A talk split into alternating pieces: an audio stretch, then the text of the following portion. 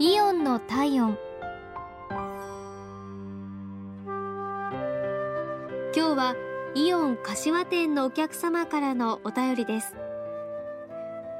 先日店員さんのサービスに感動しました。それは息子が欲しがっていたちょっと高価なおもちゃを購入した時のことでした。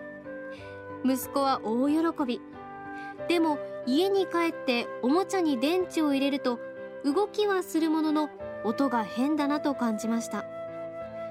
故障かどうかわからなかったんですが念のためお店に電話すると店員さんは私の話をよく聞いてくださり電話が長くなりそうになると折り返しを提案してくれました。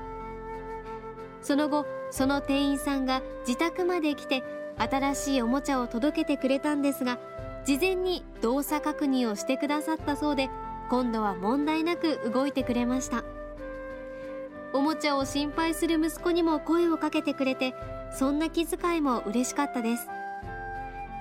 高価なおもちゃは通販を利用することが多かったんですがお店で買うと安心だなと思うようになりました。また利用させていただきたいと思います。